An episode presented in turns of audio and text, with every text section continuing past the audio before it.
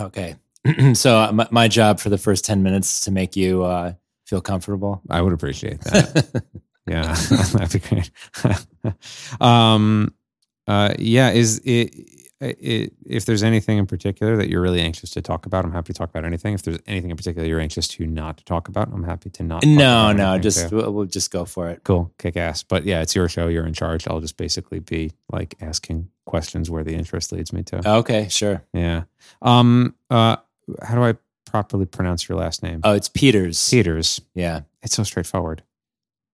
Not really. My grandmother's shortened. Are we on right now? No. Oh, okay. We're doing levels, right? Yeah. Okay. Great. Oh, great. Please finish. What did your grandmother shorten? Oh, well, yeah, my last name is Peters, but it's spelled Pieters. Yeah. And my grandmother, who never wanted to go by Grandma or her name, Florence, she wanted us to call her Gigi, which didn't stand for anything. Yeah. She shortened it. She shortened it from Peter Zinski to Peters. So she cut off the Zinski, but also made it a spelling that nobody gets right. Yeah. I don't know if our grandmothers are probably not age. We're definitely not age compatible because I call her my grandmother, but she's actually my great grandmother. Okay.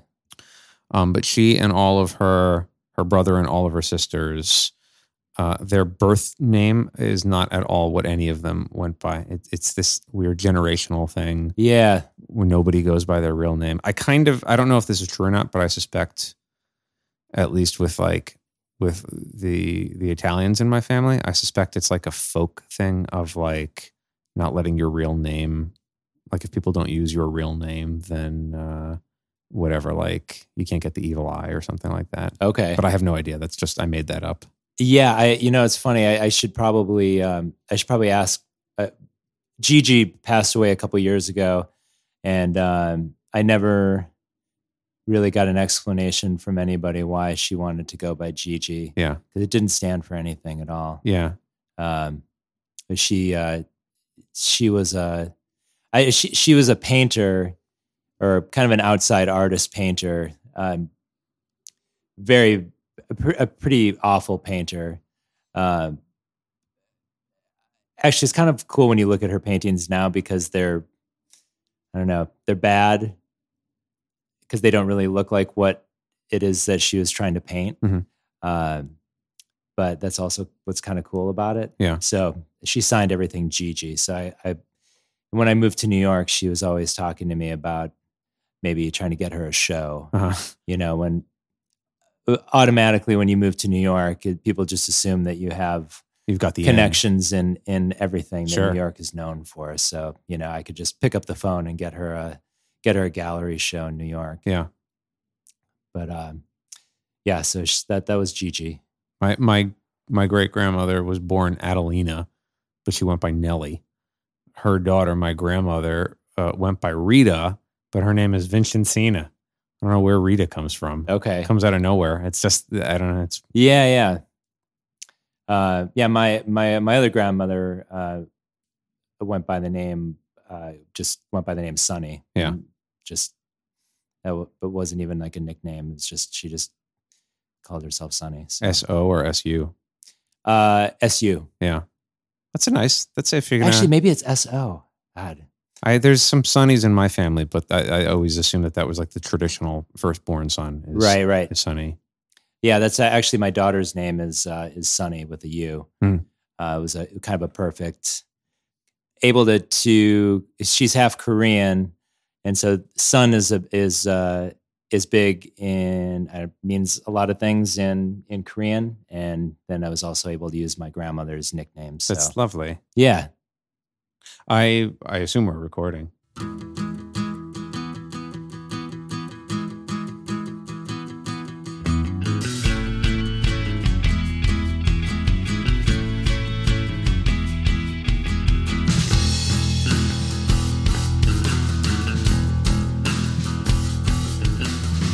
You're listening to the Magnet Podcast.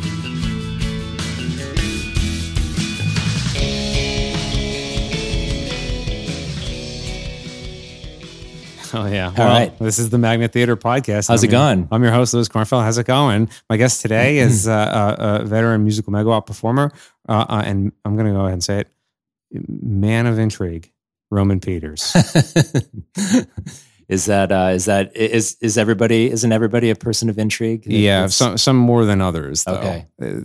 I'll tell you why I said that, because, well, first I should say you perform with Musical Megawatt with Warm Blooded. Yes.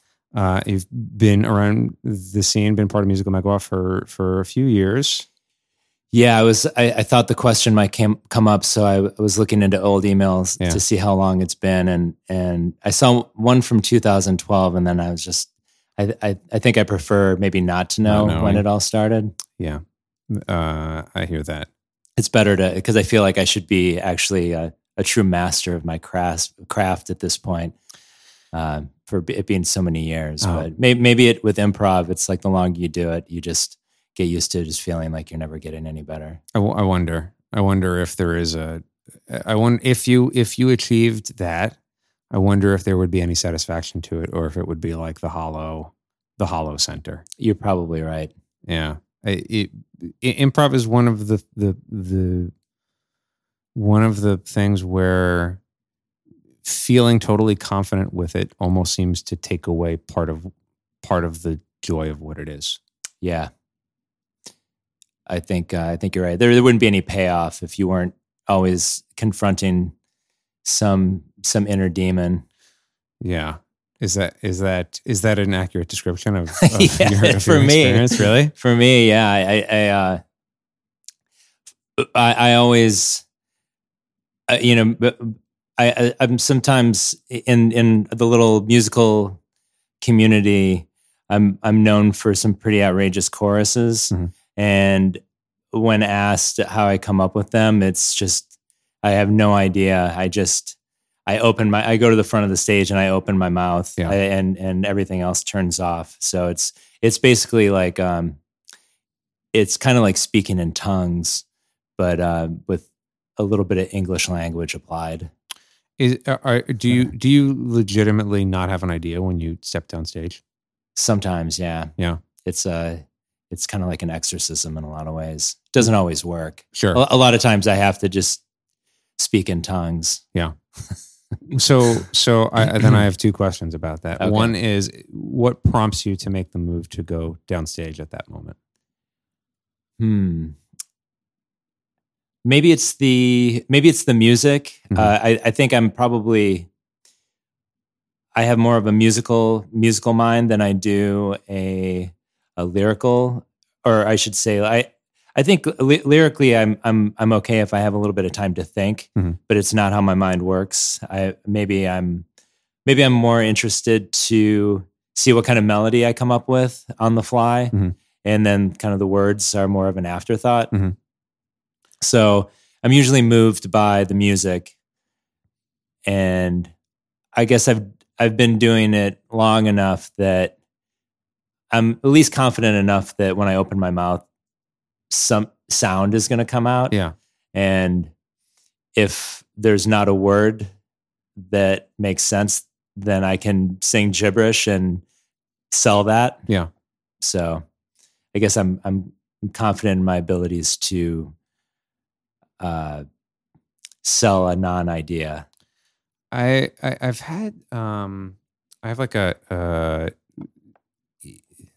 a theory, but I've been in a few shows where the thought has crossed my mind. It's almost like a bell goes off, and it's like now, right now. And it's just this kind of like impulse in your feet that's like, step out and speak right this second. And it kind of like, it happens before you know exactly what you're supposed to say or what the reaction is, but it's just this kind of like timing thing. You just feel as a part of your brain that says like, this is the time. You're like tuned into the rhythm. Right, exactly. Yeah.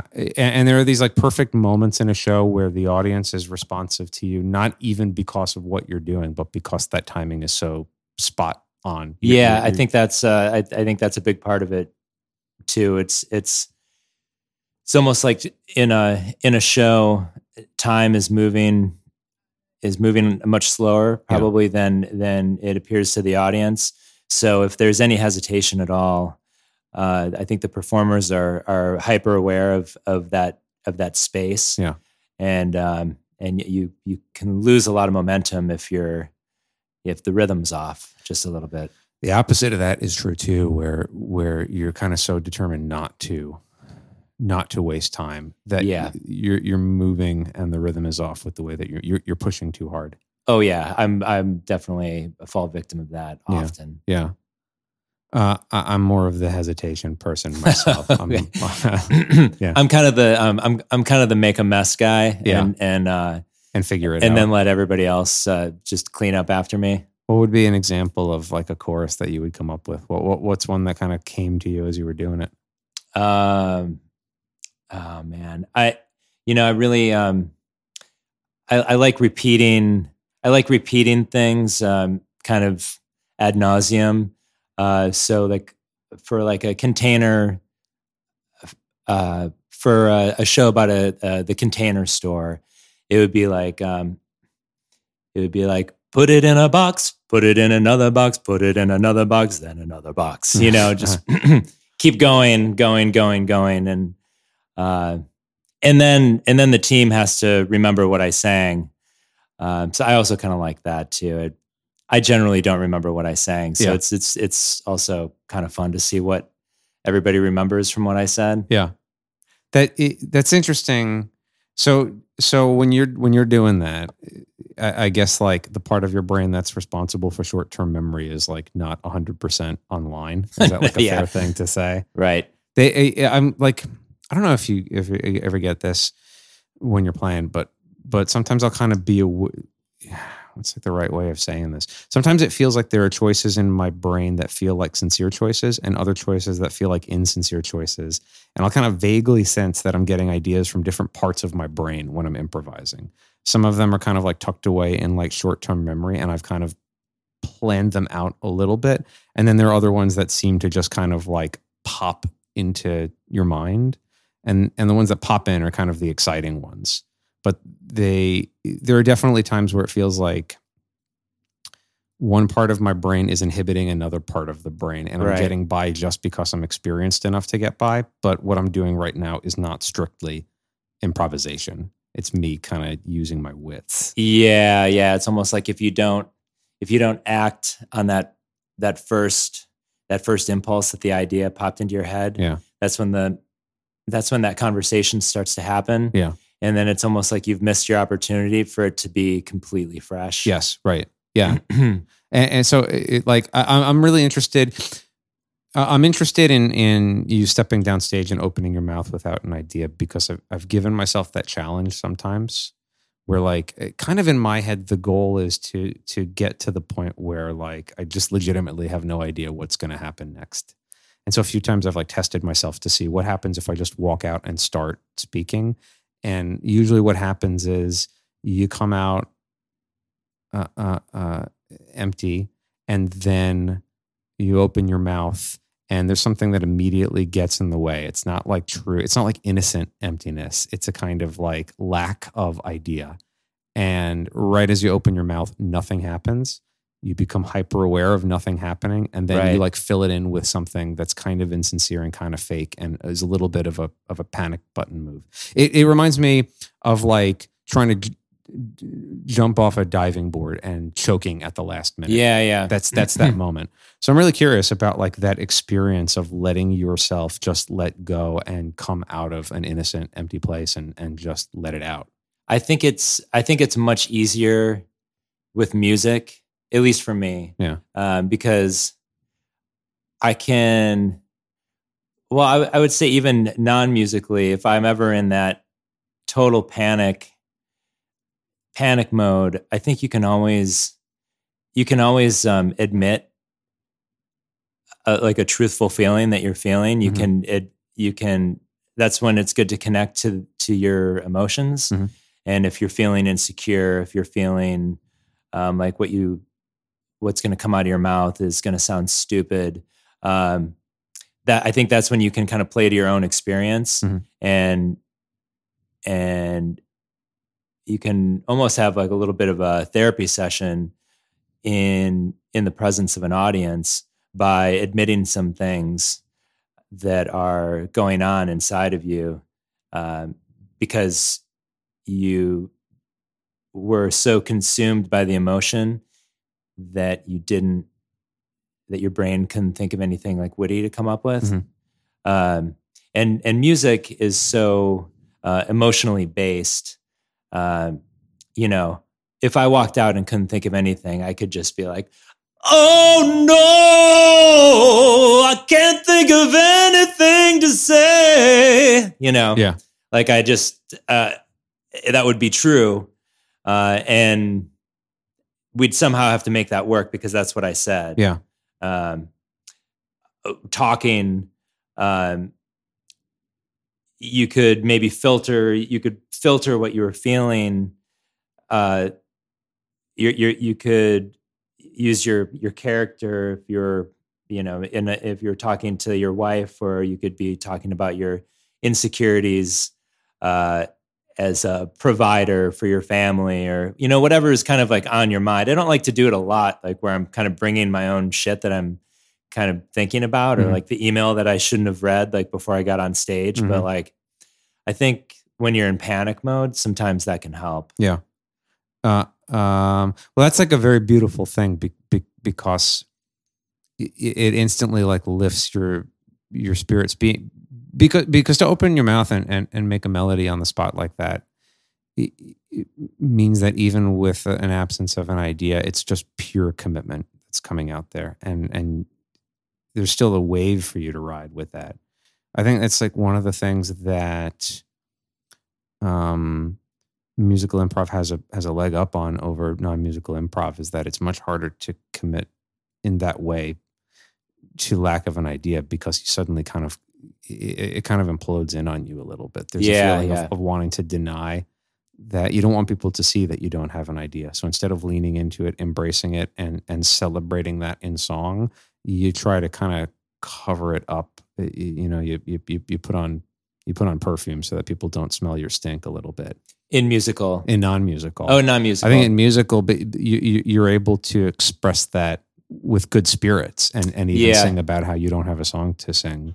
I think there's like a musical equivalent of what you're talking about. Yeah. And that's, and you see it a lot with people that are just starting out doing musical improv. It's, they almost, it's the song isn't connected to an emotion. And actually, this is a problem that people who've been doing it for a long time have too. But early musical improvisers still kind of think that it's funny just the fact that they're singing. Yeah. So it's almost a way out. It's a way out of having any kind of real connection. Yeah. Just by singing something. So, you know, depending on your, I think you can perfume it more if you have some musical chops, but it's pretty transparent when it's something I notice. Yeah. Like first thing, like when I'm watching, it's hard for like musical improv to really kind of move me in a way that I guess I've become a little bit more jaded. I don't really like to watch it as much as I like to do it anymore, because mm-hmm. I'm so like aware of how people are just using a song to kind of not have like not express something real. Do you look to be moved when you watch shows? That sounds like a dumb question, but I'm I do. With it. Yeah, me too. Yeah, and I feel the same way. It's a little harder to watch improv shows these days. Yeah, it really is. It's almost impossible. I mean, you have to do it more than I do. I almost can't handle it anymore. Not so much for me, but there was a point where I had to watch a lot of improv shows. And I was talking with somebody recently about like when you go to see scripted theater, one of the like problems is you end up like seeing the same two emotions over and over again. You know, like so much scripted theater is like angry, sad revelation. Right. You know, and I don't know if that's true. I don't see enough theater to make that broad assumption, but But the gist of that feels like the handful of shows I've seen are like, okay, I'm expected to feel this thing now. And I feel kind of similarly with a lot of improv shows that it's like unexpected and delightful when you're moved by something. But more often than not, you just get the kind of one note in a show. It's just, we're attacking a joke in this particular way. Yeah, it's because it's like a detachment. Mm-hmm. And it's, I mean, there's so many brilliant people doing improv comedy. And I think that they have that ability to have this distance from their feelings. Yeah. And, really kind of master tropes and dialogue. I was never one of those kids who could just like recite lines from my favorite movie. You mm-hmm. know, I think my safe place is going to like a highly inflated emotional state because I don't really trust that part of my brain that's non-feeling based. Mm-hmm. But which I would say is maybe like one of my strengths. But one of my weaknesses is basically just having that. I do wish I had more of that ability to be a little bit more detached mm-hmm. from how I was feeling, just to be able to get words out. I mean, when I get nervous, it's almost like English is like a second language for me. Mm-hmm. Like I am, like that part of my brain just shuts off. I start screwing up my words and past and present tense. It's like, it's pretty embarrassing. But I would imagine that's a really useful thing to have as a performer, to have that so close to your awareness. For the longest time, I was uncomfortable with the word emotion. Whenever I'd be in a class and people would encourage emotion, or it would always be something that I felt really inhibited about, because the second I had to stop and think about how I'm feeling, I would detach from it. I'm a verbal player, and so getting bigger and really expressive has been a little bit of a struggle for me. But I've kind of come all the way around over the years, where now I sort of feel like emotion is everything. That is the key to the whole thing.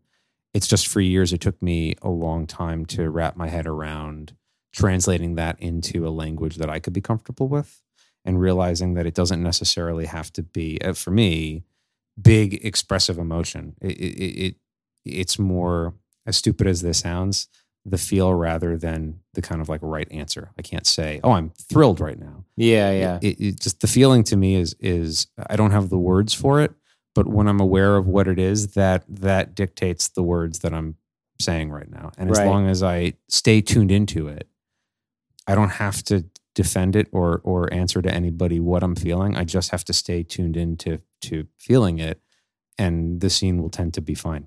Tend to be fine. But I would imagine it's a real blessing to have it. I mean, I can see where it would fuck with you to like short circuit your access to words in the moment, but to have it that close to the surface, to let it bubble out of you, that would be a wonderful thing. Yeah, I don't know. It's just the way that I can't say that. It's funny talking about this, because I'm realizing that I need to remember the types of improv shows I like to watch, or the type of theater I like to watch, because I think it's something that an audience is so much more tuned into than we are when we're on stage. It's, I don't know, you have those moments where you're more connected to your feelings, and maybe less connected to what's funny. Mm-hmm. And it's always kind of shocking how much the audience really responds to being real with feeling, like just being in it. But I need to remind myself more that that's what I like to see, and so that's how I would like to perform as well. It's, my Tuesday night team is just cracks me up so much. I feel like I'm becoming like Horatio Sands on SNL these days. I'm just like laughing through everything, and it's like, kind of want to reel that in a little bit. As an audience member, it doesn't, if people are genuinely delighted with each other in a show and having a great time and laughing, it doesn't bother me. Yeah. It used to. It doesn't anymore. Now I'm happy to see it. If people are laughing to try to get me to laugh, that's when I get annoyed. Right. But if people's spirits bubbling over in a show, that's what it's all about. Yeah, I feel like it's rare. The team I'm on right now is such a joyful experience being on stage with these guys that I really can't help myself. I've always done like deadpan like really well, and it's totally uncharacteristic for me with this group, just like how much I break, which is pretty awesome, you know. Your team now is Warm Blooded. Before Warm Blooded, you were on Legend for quite a while. Yeah. Do you feel like the way that you perform or your kind of role on the team is very different than it was? Well, I guess I've always kind of been this like a little bit more of like an organic player. Like my sense of humor doesn't follow like most people's logic. A lot of times I'll have to, just when joking around with friends, I sometimes have to explain my jokes because they're kind of so coming around through the back door. Yeah. And I think that what's changed maybe, and I go through phases in my improv career where I am kind of censoring myself a lot because I feel like maybe my team won't support the idea quite as well, or won't really know how to support it because it doesn't make a whole lot of sense. Mm-hmm. So I would say that on Warm Blooded, I feel like everybody supports like every idea so well. And I feel like tons of support for some of these kind of far out ideas that I'm able to put out there before I have a chance to have that conversation in my head that we were talking about. Mm-hmm. So I would say what's changed maybe is that I'm a little bit more spontaneous. Mm-hmm. But it's also, sometimes when you've been with the same group of people for a really long time, you kind of have your roles that you play. And I think I was on Legend for so long that I was just not really, I just needed to kind of shake things up a little bit. Yeah. So I'm even uncomfortable asking about a person's role on a team because while you do end up taking a role on a team, but I think that there's a little bit of a trap there because you should always be flexibly within that role. Yeah, exactly. But you should be able to overstep those bounds whenever you need to. And sometimes when you're with a team for a really long time, you can find yourself doing an impersonation of yourself. Yeah, exactly. Or other people automatically defer certain things to you because they know that you've got this one taken care of, and you end up kind of without realizing it, you just kind of take each other for granted a little bit. It's just laziness. Yeah. It's like it's where like coaches come in handy to challenge your type a little bit if if people seem like they're stuck. But when you've been on a team for a really long time, it's hard to keep that momentum and have everybody want to practice and have this like one day a week be like practice time. And, I just think, I was on Legend for about like 4 years or something crazy like that. And it was kind of got to the point where we were just trying to cheat the system by not practicing, and it wasn't really helping us. Mm-hmm. What do you, how do you like to be coached? Do you like a lot of hands-on coaching? Do you like someone who kind of tends more to the atmosphere in the room and lets you make your own discoveries? Is there like, do you have a preference? I think I like, at least with Warm Blooded, I think what we really needed, what Nikita coached us for our first year, And he, I think before he really knew us, he, you know, had went into it with, you know, some ideas for us. And we were, it was like trying to domesticate a zebra, mm-hmm. you know? And I think he just let us be ourselves pretty early on and kind of, you know, guide the centripetal force, you know? And I think that served us well, just to have the an inner nature of the team be preserved and just kind of steer it very, very gradually in the right direction. There's an art to recognizing that and respecting that. Mm-hmm. Not everybody recognizes that a team will have a unique personality to it. And some people recognize it, but don't really, they come predisposed with their own idea and want to shape you rather than kind of work around your contours and help you kind of succeed on your own terms. Yeah. I think other teams I've been on, I sometimes wish that the coach got a little bit more involved. And it's pretty easy to tell when you're watching a group of people when there's, you know, one person who's not listening to other people's ideas mm-hmm. much and who's kind of zapping the energy of the show. And, mm-hmm. and you know, I think people like that just need also a little bit of retooling. You know, I don't think that's just how they are all the time. It's just, you know, we do things when we're nervous that maybe don't serve the team mm-hmm. so well. And unless somebody tells us that we're doing it. And, you know, so there's other teams I've been on. I sort of wanted a coach that would be a little bit more brutally honest and, you know, tell people when they're kind of screwing the team over. Yeah. But that's tough. Yes. You know? Yeah. How would you describe Warm Blooded to someone who hadn't seen you?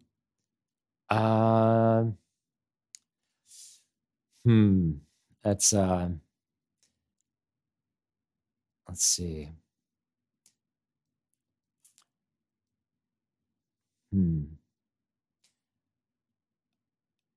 Yeah, I just keep coming up with like very general. I mean, we're not weird, but that's probably a pretty good description. Yeah, it's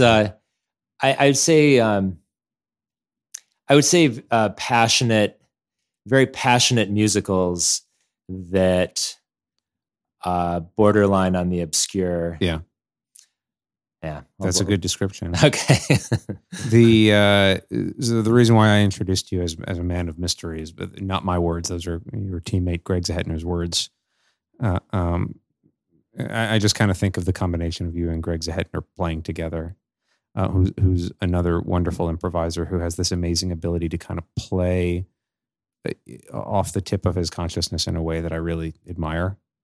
And just with a really kind of robust energy to him, just this sense of like catching with joy and happiness, and there's just like a pure buzz off him. But he described you as a man of mystery. He told me that not too long ago you had to miss a Warm Blooded show because you had to go to Budapest because you have a successful walking tour business in Budapest? Yeah, I do. Tell me about it. Well, yeah, it's called White Umbrella Tours. We've got walking tours in Budapest, Paris, Amsterdam, Munich, and Prague, but mostly all in Spanish. My Spanish is awful. How did that happen? How did you create that? Well, I'm a graphic designer, and a friend of mine had a friend who was living in Prague, and this guy's best friend is Spanish and starting this walking tour company. And so I got brought in to help with the branding and choosing the name and everything. And so I've just took some of the money that they owed me in equity in the company. And so, but it also lets me, I get to go and have these fun trips in Europe, like a couple times a year. That's amazing. And it's nice because, well, in a lot of ways, doing improv is the thing that I need to do to keep me from going crazy. Mm-hmm. It's probably like that for a lot of people. I've always wanted to perform. And I didn't really realize until I started doing improv how much I needed to be doing it a lot. It was kind of like one of the first times that I was really felt just kind of complete in my professional, like, working life. You know, there's doing graphic design it's creative, but it's pretty isolating. Mm-hmm. And I'm a pretty social person. I never really figured out a way to kind of have a social job, you know? So I kind of jumped at the chance to work on this project that was going to allow me to travel a little bit and just have this kind of interesting, like, international experience. Mm.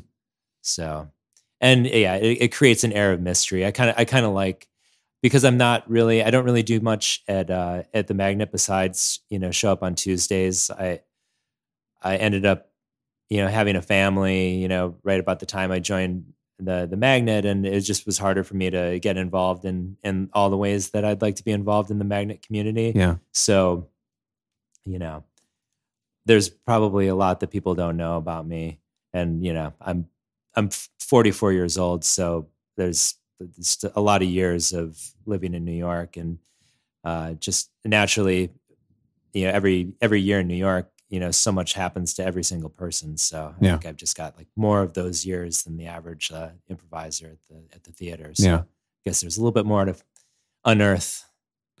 You were in an off-Broadway show for 3 years?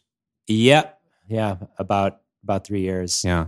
That was kind of like when I knew New York was, I didn't really move to New York with the sole intention of pursuing performance, but I also kind of knew that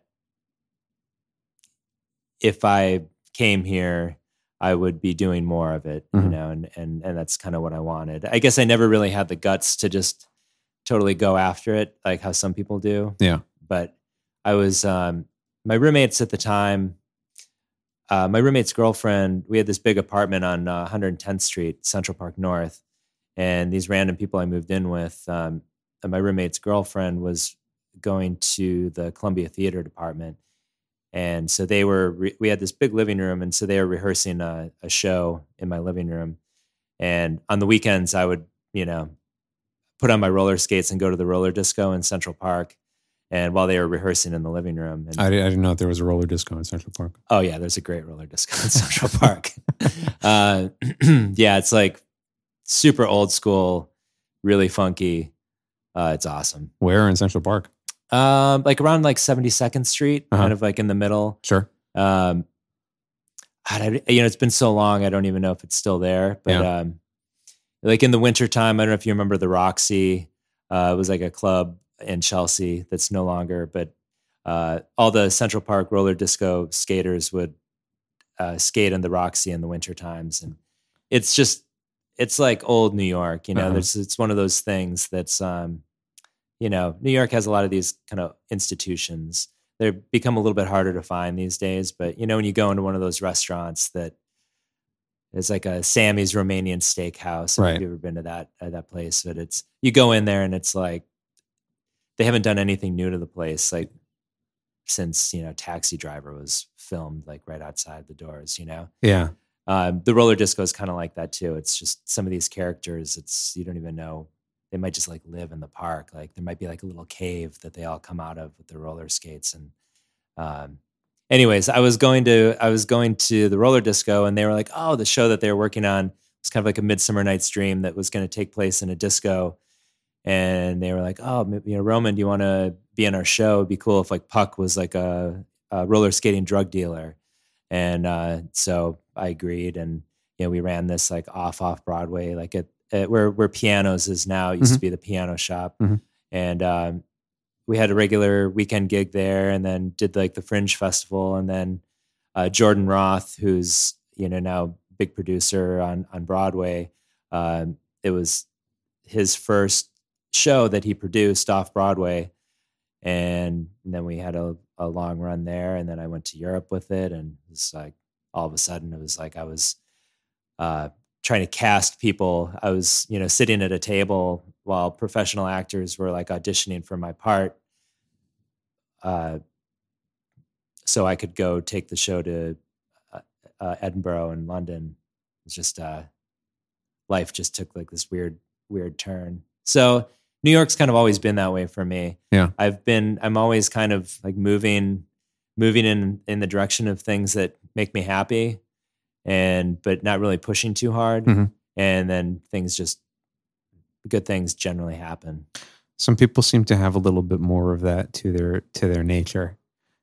Less of a sense of, you kind of know the right general direction, but like some people seem to thrive better in a more structured, goal-oriented approach to life, and other people seem to kind of have a little bit more of like a magnetic quality to them, where you move in the right direction and you kind of allow things to sort of find you. You let yourself get a little lost, or yeah, you kind of trust. You kind of give yourself over to like trusting yourself a little bit. Yeah, I would say I fall into that category more than the goal category. Yeah. I could use a little bit more goal setting in my life, I think, but yeah, I guess can't have it all. I suffer from the same lack of goal. What was the Edinburgh experience like? Well, so the show is called The Donkey Show, and so we were just one of the big acts that was performing for the Fringe Festival in Edinburgh. And it was a really, really successful run we had there. And then we were able to get a run in London after that. A lot of shows at Edinburgh are, generating press so they can, spin it into a London run. Mm-hmm. And that's exactly how it worked out for us. So how did you guys go over in London? It was good. Yeah, it's it was kind of a weird show because it was Shakespeare, but it was using disco songs and the lyrics of pre-existing disco songs to tell the story of Midsummer Night's Dream, and there wasn't really a whole lot of this kind of experiential theater at the time. Mm-hmm. So when people read that they were going to be seeing some interpretation of Shakespeare, I think they went into it much differently. Mm-hmm. I think, American audiences got it a little bit more quickly because we wouldn't start the show. It always took place in a disco, like a real disco. And we wouldn't start the show until we had the whole audience dancing. And that was like, it would take us like a half an hour sometimes. It would be like forcing people to dance. But then when we succeeded, and we always succeeded, it was an incredibly joyful experience because you're getting people to dance that probably haven't gone dancing since they were they're teenagers in a lot of cases. So I remember those audiences being a little bit harder to get, but we got so good at getting people on their feet in a way that wasn't like offensive, and just fun and just infectious. So, and then, once you can do that, you kind of just have them in the palm of your hand in a lot of ways. What was your role in that? How would you go about getting people up on their feet? Just dancing in front of them with a, shit-eating grin on your face until they just, had to dance. They just couldn't take it anymore, I guess. But, then once you start moving, it's like, we basically are giving everybody permission. There was nowhere to sit, so they're already on their feet. Yeah, and we've treated them in the line to get into the club like they're getting into a Studio 54. Okay, so they're already a little bit primed going in, but the music's so good, and we had great DJs, and so it was. After people got to know the show, they. You'd start having audience members who had seen it before, and then it would just kind of those people would end up helping us too, because it was, you know, one more person, a couple more people each time that we didn't have to get dancing. They would just start dancing. Mm-hmm. So when you're going to Edinburgh and then you're touring in London for a while, it does your other life as a graphic designer just kind of go on hold? You kind of like fall into just working as a professional actor for a while? Yeah. That's when I just, you know, close up shop. Yeah. It's kind of like, I think what always attracted me to graphic design, I was always really into it. But as I started doing it for work, I realized that it was how flexible it was. And, it just became like a great gig to do, and just very flexible. Yeah. I guess. You have also appeared on ABC's Shark Tank. Yeah, exactly. Yeah. All right. I see. Yeah, I see where you're going with the Man of Mystery. Our Man of Mystery. You got this many sides to you. Yeah, yeah. So my wife and I were, when we were dating, it was like kind of the early days of these kind of alternative craft fairs. So there's one that from Chicago called the Renegade Craft Fair, Renegade Art Fair. That it was the first year that they did it in Brooklyn, and we went to it, and you know, it was lots of like handmade goods, all, you know, kind of priced $20 or under, lots of t-shirts and, you know, cool stuff. These kinds of craft fairs are all over the place now, but at the time we went to one and we were like, oh, this would be so cool. Like she's a jewelry designer. We were like, oh, we should just come up with something and sell it at one of these, like next time it comes to Brooklyn, like give ourselves a year to make something and sell it at this thing. So we came up with this, when she would buy her small quantities of chain at the jewelry store, they come on these little plastic bobbins that are disposable, but you know, you kind of wrap the chain around it, and then it kind of pops shut. And she would always use them to, instead of throwing them away, use them for headphones, to keep her headphones from getting tangled up. So we started making these little sleeves for iPods. Mm-hmm. It was kind of pre smartphone, or right when smartphones were happening. Like right when the iPhone came out. But we started making these little sleeves with to keep your headphones from getting tangled up. We did them at a craft fair, and then somebody, you know, told us, and we always did really well at craft fairs too. And somebody told us about Shark Tank. The show wasn't on the air yet, so we didn't even know what it was. And they were like, "Oh, you should, you could make a video and send it to them." So I didn't realize that there were these castings that were all over the country, and people were like in line for, you know, 12 hours to show their product. We just sent in a video, and then got a phone call from these producers, and they were like, "Oh, you know, you guys are in the finals, you know, to be on the show." And they'd want both of us on the phone, and we'd be like, "All right, yeah, great." And then they'd call us back in a couple of weeks, and "You guys are in the semifinals to be on the show." And just, "Oh yeah, that's cool, whatever," you know. And then they were, "We're going to fly you to LA and be on the show." And just, "Oh, great," you know. So yeah, that was, and then we got there, and then they were like, "How much money are you going to ask for the Sharks for?" We'd never seen the show, so we're like, "What are we doing? How much should we ask for? Like, yeah, we don't really even want to do this." I mean, we want to be on the show because it seems fun, but yeah, it's like, I mean, it's people that are going all in on their businesses, and we've just got this little silly thing that we made that, I don't know. So we kind of went in blind, and it was cool. I still have it. I've watched it once, our appearance once. I think it scarred me, because I can't get myself to watch it a second time. What about it scarred you? Just seeing yourself? Yeah, I think we like, you know, we kind of like crumbled a little bit. Uh-huh. You know, like the producer's job, you get assigned these producers, and their job is to like get you so confident about yourself. They're like, "Oh, you guys have the best product. Like, you're totally going to get a deal. Like, we would actually use yours, not like anybody else's, like you guys, you know." And so you walk in there, they, you know, you practice your pitch, and you walk in there, and you're just so confident. You're like, I've got this. These guys are just they're not even going to ask us any questions. They're just going to start fighting with each other to give us money. And that's the one thing that they didn't you don't, they didn't practice the cross examinations. Yeah. They just want your pitch to be really tight. Yeah. So what they film is just like you falling apart during the cross examination, which is good television, which is exactly what happened. Yeah. What kind of cross, I've never seen Shark Tank. What kind of cross examination do they? Well, it was like, budget, like where are you getting these numbers from? And it's just basically like, the producers just told us how much we should ask for. But the big thing was, do you have a patent on this little piece? And Murray said, no, but we're repurposing it. I mean, we were trying to speak like legal jargon that we had no idea. And they really could have made us look awful, and they spared us total embarrassment. I mean, I think we ended up looking like, fun and it wasn't like an embarrassing performance.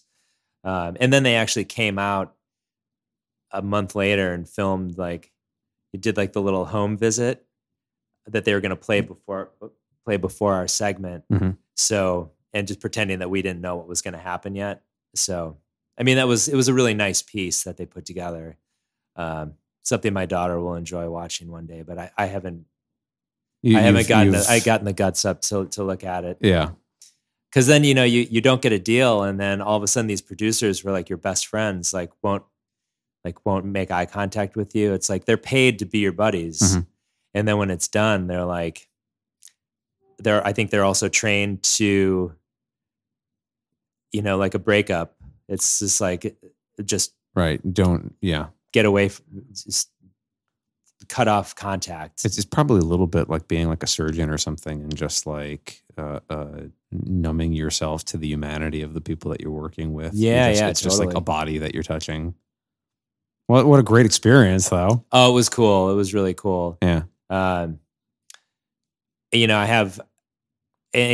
we got back, when the segment aired, we got tons of orders. It was just, I guess you got to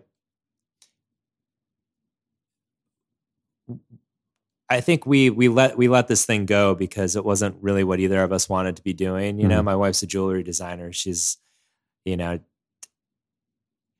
doesn't want to make, iPod or iPhone cases, right. It's not how I wanted to be spending my time either, but it was like, should we be doing something with this? Like, it's like, you got to really if you want to go into, it's like, if you want to have a business or have like a product that you're selling, it's like, you have to really love it, and neither one of us really loved it enough to just keep on selling this thing. We got, the show would air and then we'd get all these orders and we'd have to make all these things. And then, a year would pass and then we'd get all these orders from like Finland, they'd be like, running this show. Just aired. Yeah. So it was just bizarre. And then you're dealing with, we were making these ourselves. So you're like dealing with individuals who are like, just being like bitchy and like, it's just so much energy. It's just, so there were so many different size iPods and like, it was a pain in the ass. Yeah. But it was a pretty serious grand finale for this little business idea that we had. How long did it last in total? I guess a few years, and we still get emails about it. People still want them. I mean, I'm surprised that somebody didn't take the idea and do something with it, because it's still a good idea. It's but we just, when people needed to see the screens, we just couldn't make those. It was just too technical. Mm-hmm. So, and our logo was kind of racist also. It was called Mr. Poncho. It was kind of had this little Mexican looking guy wearing a poncho, with a little iPod headphones bobbing on him. I don't know what I was thinking. The early 2010s were were a different time. Exactly. Yeah, yeah. We've grown up a lot since the early 2010s. I'm proud of my unpolitical correctness at the time. I don't know if I could do it now. What's the deal with you getting a perm? I came across an article. Oh yeah. With that. This is probably about 10 years ago. A friend of mine came down with a kind of a cancer-like illness, and it kind of corresponded with me having really long hair and always kind of joking about how if I was going to ever get a perm, now is the time. So I created a fundraiser around it where people could, there's probably a better way to fuel this thing, but it was like with every $100 or every $1,000 we raised, I would keep the perm for, assuming that it would be a ridiculous looking perm, I would keep the perm for another month with every $1,000 that we raised. And a friend of mine is a photographer at for the New York Times, and he pitched the story. And so we actually got some press for this too. So it was, the fundraiser was pretty successful, but then the story came out in the New York Times, and then we had lots of outside donors coming in. So we had a part, it was, I'm not sure why we had, it was a quiche perm. It was a male perm quiche party. So it was, we made a bunch of quiches, and then somebody came to my apartment and gave me a perm while everybody ate quiche. Actually, pretty awesome now that I say it out loud. Yeah. Never before have those two things gone together in my mind. Yeah. Until recently, I had long hair again, and I was taking a cab ride with my daughter from one of the car services at IKEA in Brooklyn, and the guy driving was, looking in the rearview mirror and telling me how beautiful my daughter was, and really sweet guy, and I think he's from Egypt, and he was telling me about how he had. He was born with tiny testicles, and nice thing for your cab driver to be telling you. Yeah. But yeah, just another tiny testicle story. But he was telling me about how he couldn't have children because his testicles were so small, or like. I can't remember. I don't know what the condition was, but he needed an operation. He wasn't trying to get money from me, but it was just like his wife was about to leave him because it was newly discovered that he wasn't going to be able to have kids. And I was just thinking to myself, like, all right, male perm part 2. I'm going to fucking raise this guy some money to like get that operation for him. Yeah. And then I didn't do it. Yeah. Well, he's not. I mean, a man in need for sure, but he's not your friend. It would have gotten, and there's still no guarantee. You raise the money for this small testicled Egyptian man to get a surgery, and then he still has to get his wife to sleep with him, which maybe she doesn't want to do anymore. And there's a lot of things that I. Let's also give her the benefit of the doubt and assume that maybe she wasn't leaving him because of his tiny testicles. Yeah, exactly. But I mean, he may just not be a great guy to be around. Right, exactly. Like going around telling strangers about his tiny testicles. You can only imagine the kind of stuff he would unburden on his wife. Yeah, I mean, I'm lucky that it was just a 10-minute cab ride. Who knows what else he would have told me. Yeah. Oh my God. Well. The perm ended up not looking bad. It wasn't. No, it was pretty cool. But I actually got. It was because of the New York Times article. Just some different publications were contacting me, and one was called naturallycurly.com. Yeah, it's probably still exists, but they had no interest in the fundraiser. They wanted to interview me about why I wanted to have curly hair, because this was like a website that celebrates curly hair, and because lots of people with curly hair are trying to like straighten their hair. Yeah. So they wanted to just know, they didn't ask me anything about the fundraiser. They just wanted to know what was so awesome about having curly hair. What did you tell them? I just told them that it was like, I just had like a little like, it was bouncier, It just gave me like a spring to my step, It was like wearing like bikini briefs, You just sort of like Speaking of small testicles, you kind of just I guess for like a month there, I was kind of just like floating through life, just with this weightless haircut. wavier hair, curlier hair there's a lightness to it. Yeah. Though to ask a person what they love most about their curlier hair, it seems a little odd. It seems a little bit like, what do you love most about your brown eyes? Right, exactly. I they're dark. You can fall into them. Yeah. But another great thing about naturallycurly.com was when the story came out on the website, it was a picture of me and another story about Slash from Guns N' Roses. So that's pretty kick-ass. It was probably the only time in my life I'll get to share a cover story with Slash. Yeah, maybe not, but I was pretty. I love Slash, so don't close that door just yet. Yeah, Roman. Totally. Yeah, maybe when Slash is like really old, I can probably convince him to be on a magazine with me. You could probably do it now. Catch him. Yeah, you could probably do it now. So you have a family and you have a fascinating life and you have a job that you care for. What role is improv playing for you these days in your life? Well, a big one is it gets me out of the house. Mm-hmm.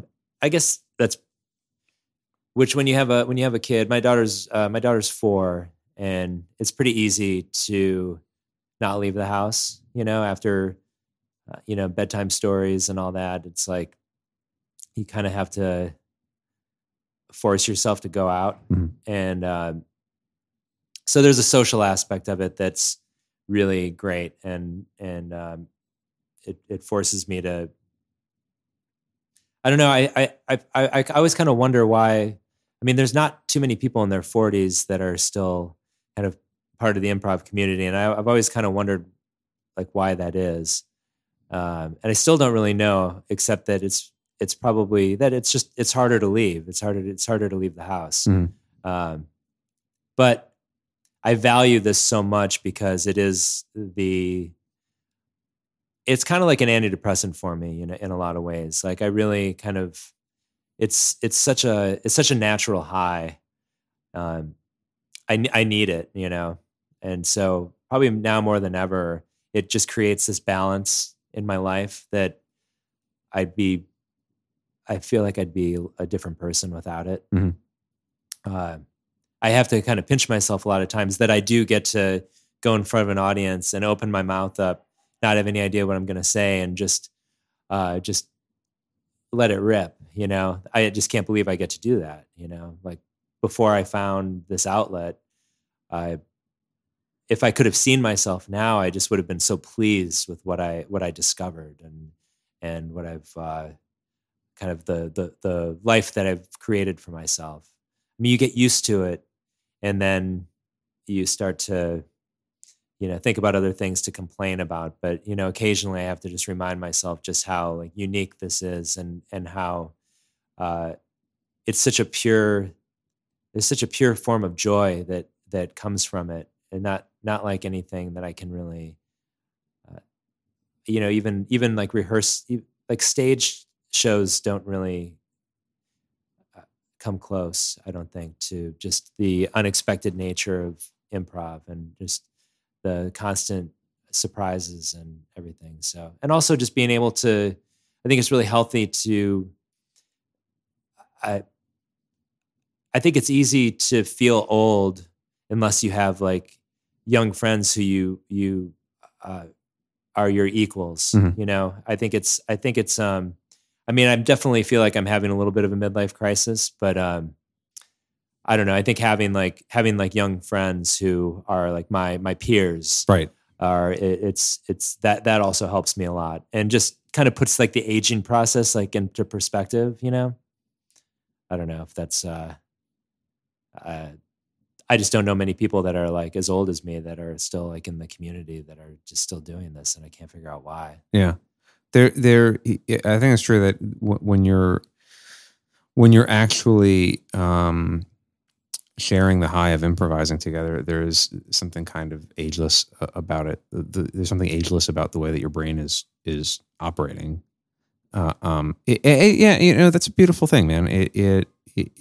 You forget sometimes kind of how privileged we are to get to kind of be unguarded in front of people. Like you kind of begin to take it for granted that not everybody has a portion of their week where they get to drop the kind of roles that you normally wear just to get by and just to be like a pleasant person. And you get to let people have a little bit more of a clearer, more intimate insight into just your stream of consciousness.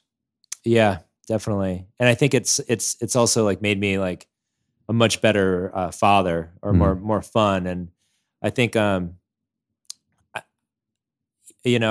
a lot of people, myself included, follow the fear. It's absolutely true for me. It's what I knew improv was something that I would probably get joy from, but it was this terrifying thing, that I knew I kind of needed to move in that direction because like, it's like I'm kind of have a predisposition to being self-conscious, like even in really trusted environments, even with my like closest friends, or, my family, it's just, it's a part of my brain that's, I think I'm just prone to self-editing and it's nice to, improv has like helped me so much to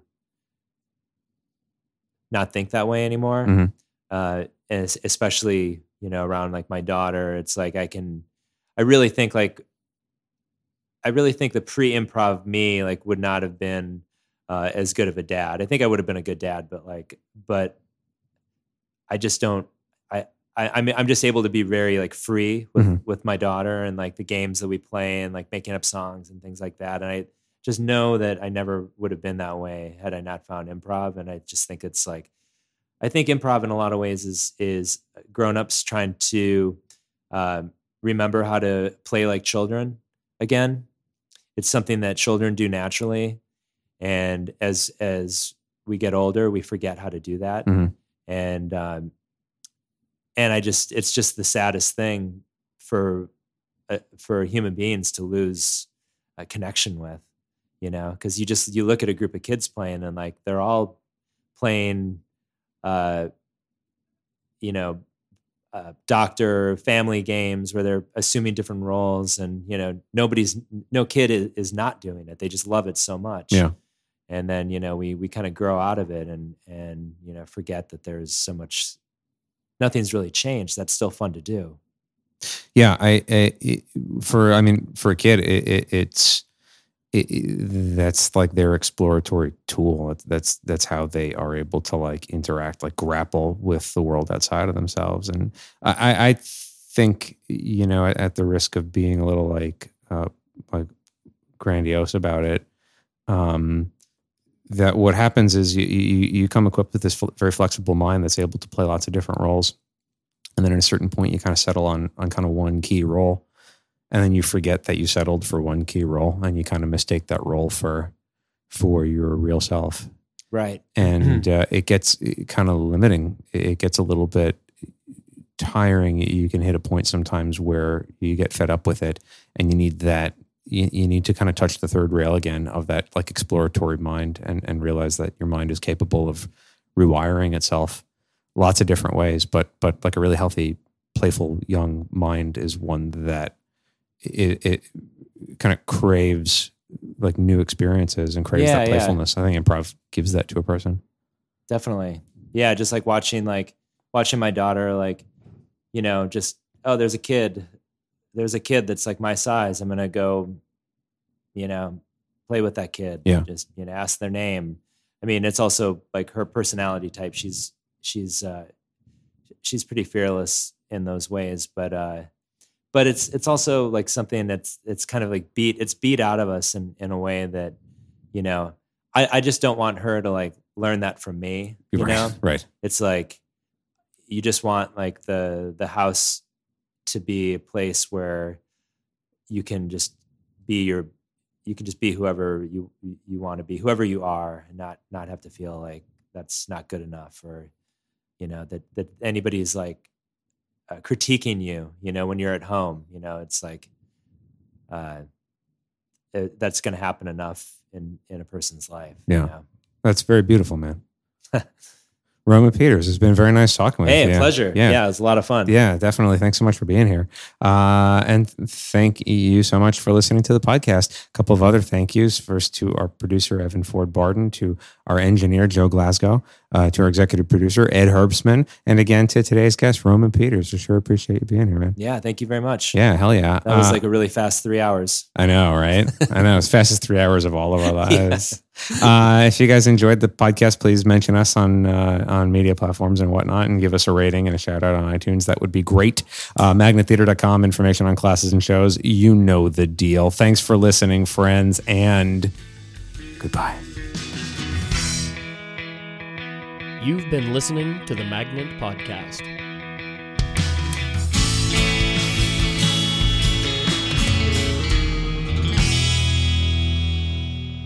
This podcast has been brought to you by the Magnet Training Center, where we teach classes in improvisation, sketch writing, musical improv, storytelling, and more. If you're interested in checking us out, we offer free weekly intro to improv classes. You can find out more about those free intro classes and all other classes we offer at magnettheater.com.